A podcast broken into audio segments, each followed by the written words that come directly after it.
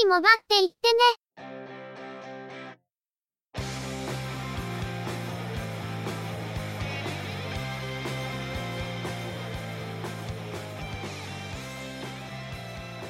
通信業界、モバイル、IT に関するニュースや話題を取り上げ、中の人が意見を述べたり、製品レビューまがいのことをしたり、様々な体験について、ご紹介していくポッドキャストです。ゆくもばのおしゃべりはすべて、合成音声によってお送りしています。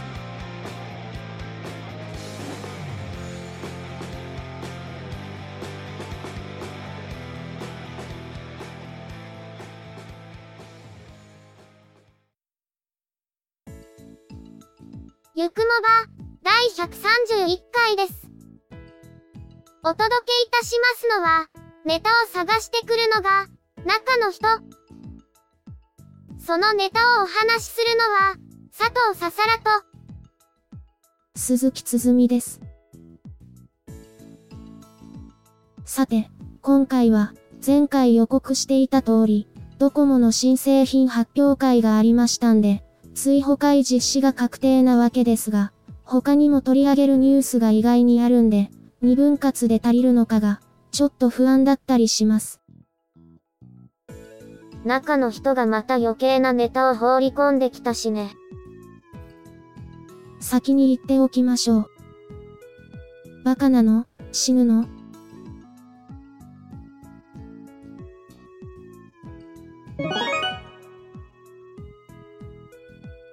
それでは、今回のニュースです。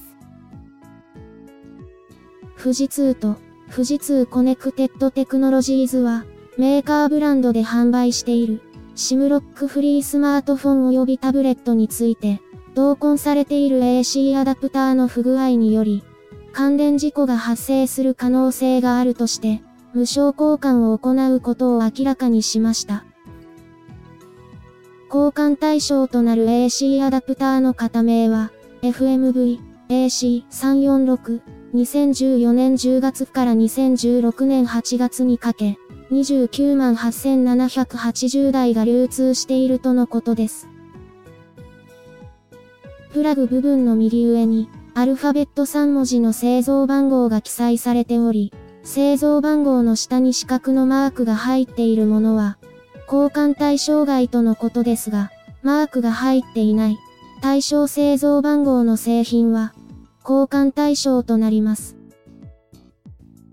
製造不良により、プラグ部分が外れてコンセント側に残ってしまい、これに触れると関連事故につながる危険性があります。これまでに5件のプラグ部分の脱落事象が確認されているとのことですが、幸い、いずれも人的被害はなく、今後の関連事故を防止するための予防措置として、該当する AC アダプターの無償交換を行うことにしたとのことです。FMV、AC346 が同梱されている製品は、家電量販店や MVNO 事業者から販売された、アローズ、M01、M02、RM02、M03、アローズタブ、M01T、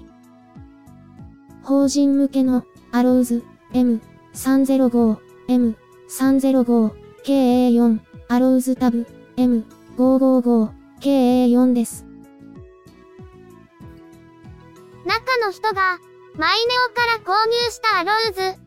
M02 と、楽天モバイルから購入したアローズ、RM02 は、いずれも対象の AC アダプターが入っていました。早速、富士通の案内ページにアクセスしたところ、対象製品かどうか、複数のアダプターを一度に確認できるようになっており、対象の製品は、一度に交換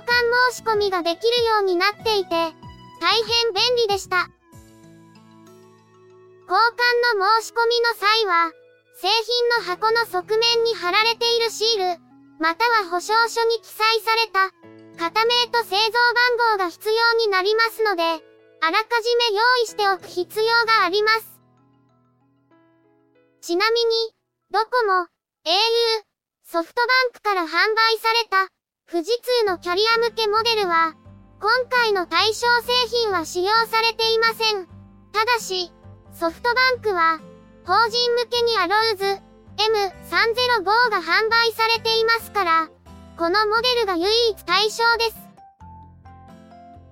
非常にコンパクトかつ、2A の出力に対応している製品で、とても使い勝手がいいものですから、早く交換品が届いてほしいです。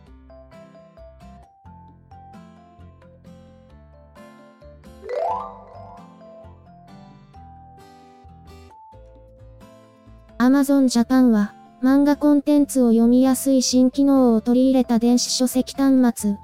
Kindle Paper White 32GB 漫画モデルを、日本限定で販売を開始しました。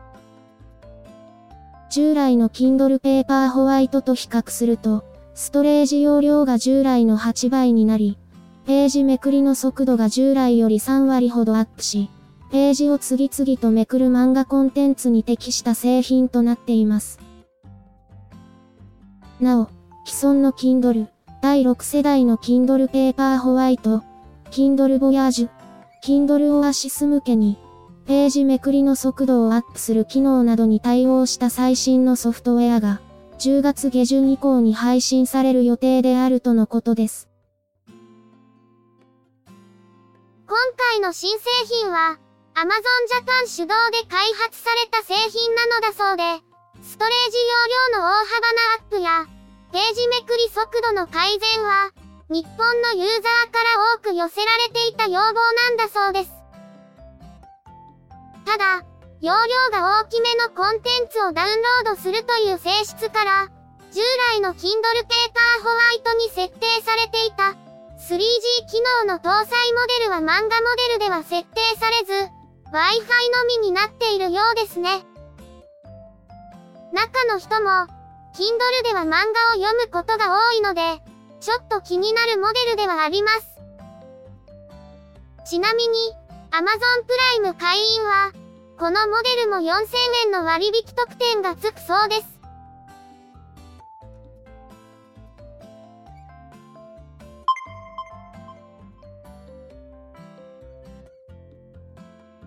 KDDI と沖縄セルラーは、ソニーモバイルコミュニケーションズ製の Android スマートフォン、Xperia XZ SOV34 を11月上旬に発売することを明らかにしました。また、音声エージェント機能に対応した、Bluetooth ヘッドセット、Xperia r を au プラスワンコレクションとしてラインナップすることも、合わせて発表されています。エクスペリア XZ は、ソフトバンクからも発表されていますが、エクスペリア X シリーズの最上位モデルと位置づけられるモデルで、神戸製鋼のメタル素材、アルカレイドの採用や、カメラ機能に RGBC、IR センサーを搭載することなども共通です。ディスプレイは5.2インチ、フル HD 解像度の TRILUMINOS Display for mobile を搭載。CPU はスナップドラゴン 820MSM8996 2.2GHz のデュアルコアと 1.6GHz のデュアルコアで構成されるクアッドコア。メモリーは 3GB、ストレージは 32GB、アウトカメラは2300万画素、インカメラは1320万画素、側面の電源ボタンに指紋センサーを搭載。外部端子に USB Type-C コネクターを採用。キャップレス防水になっています。モバイル通信は、上り、下りともにキャリアアグリゲーションに対応し、下り最大 370Mbps、上り最大 30Mbps に対応、au ボルテにも対応しています。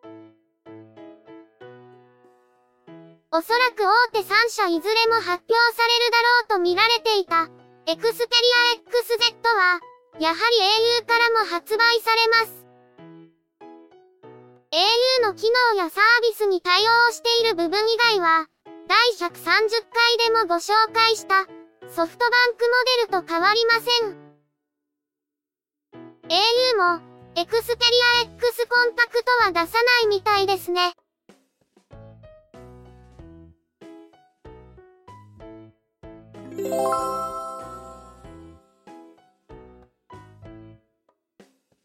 KDDI と沖縄セルラーは、ハイレゾ対応の DAC を搭載し、オーディオ機能を強化した Android スマートフォン、イサイビート、LGV34 を11月中旬に発売することを明らかにしました。イサイビートは、イサイシリーズの最新モデルではありますが、従来のイサイシリーズとはデザインが異なり、ベースになったグローバルモデル、V20 を踏襲するものになっています。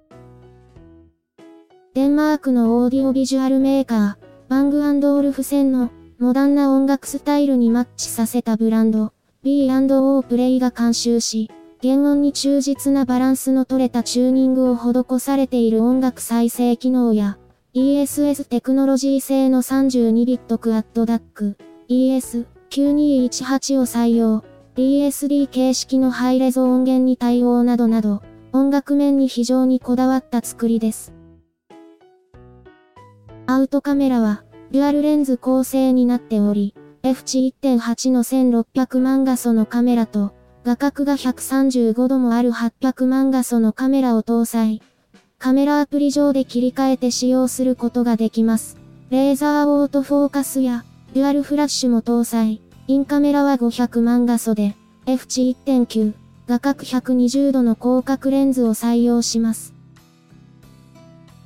動画もマニュアル撮影に対応。動画の音声は、新たに非圧縮のリニア PCM 形式で、24ビット、48kHz での録音に対応。動画では電子手ブレ補正機能を強化したほか、ローリングシャッター現象と呼ばれる、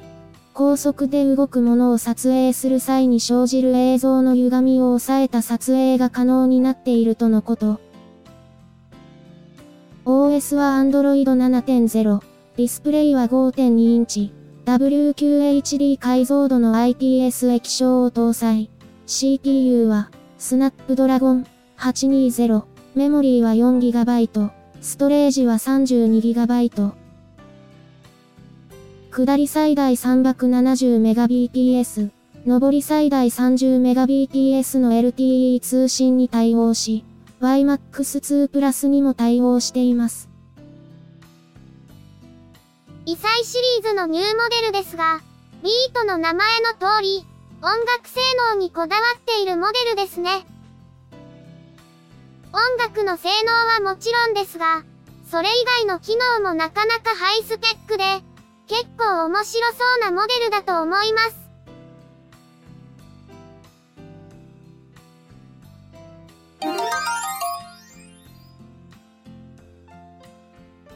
NTT ドコモは2016年冬モデル、2017年春モデルの発表会を行いました。スマートフォン8機種、フィーチャーフォンが4機種、モバイルルーター1機種という内訳です。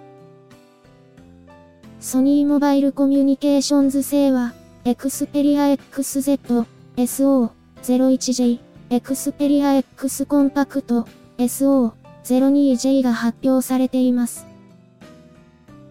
エクスペリア XZ は、他社から発表されているものと、基本仕様に変更はありません。LTE 通信は、3波キャリアアグリゲーションに対応し、変調方式としては新たに 256QAM に対応。下りの最高速度は 375Mbps から 500Mbps にアップするとのことです。256QAM のサービスは2017年3月以降に導入予定で、ソフトウェアアップデートなどは必要なく、基地局側が対応し次第すぐに下りの速度がアップするとのことです。エクスペリア X コンパクトは、国内ではドコモのみが販売するモデルになります。9月に発表されたグローバルモデルでは、防水、防塵に非対応とのことでしたが、ドコモ版では正式に対応を謳っています。ディスプレイは4.6インチ、HD 解像度の TFT 液晶、CPU は、スナップドラゴン650、MSM、8956、1.8GHz のデュアルコアと、1.4GHz のクワッドコアで構成されるヘキサコア。メモリーは 3GB。ストレージは 32GB。アウトカメラは2300万画素。インカメラは510万画素。アウトカメラはレーザーオートフォーカスや RGBC、IR センサーの搭載など、エクスペリア XZ と同等の仕様です。LTE 通信は 256QAM に対応しないなどの差別化が図られ、下り最大 262.5Mbps、ボルテには対応しますが、エクスペリア XZ では対応しているボルテ HD プラスには対応しません。Xperia XZ については、他社からも発表されているので、まあ順当なところでしたが、ドコモのみ、エクスペリア X コンタクトを出してきました。エクスペリア XZ との差別化で、一部スペックダウンしていますが、それでもミドルレンジとしては高性能なモデルには違いなく、カメラ周りはエクスペリア XZ と同等というのもあって、なかなか良さそうです。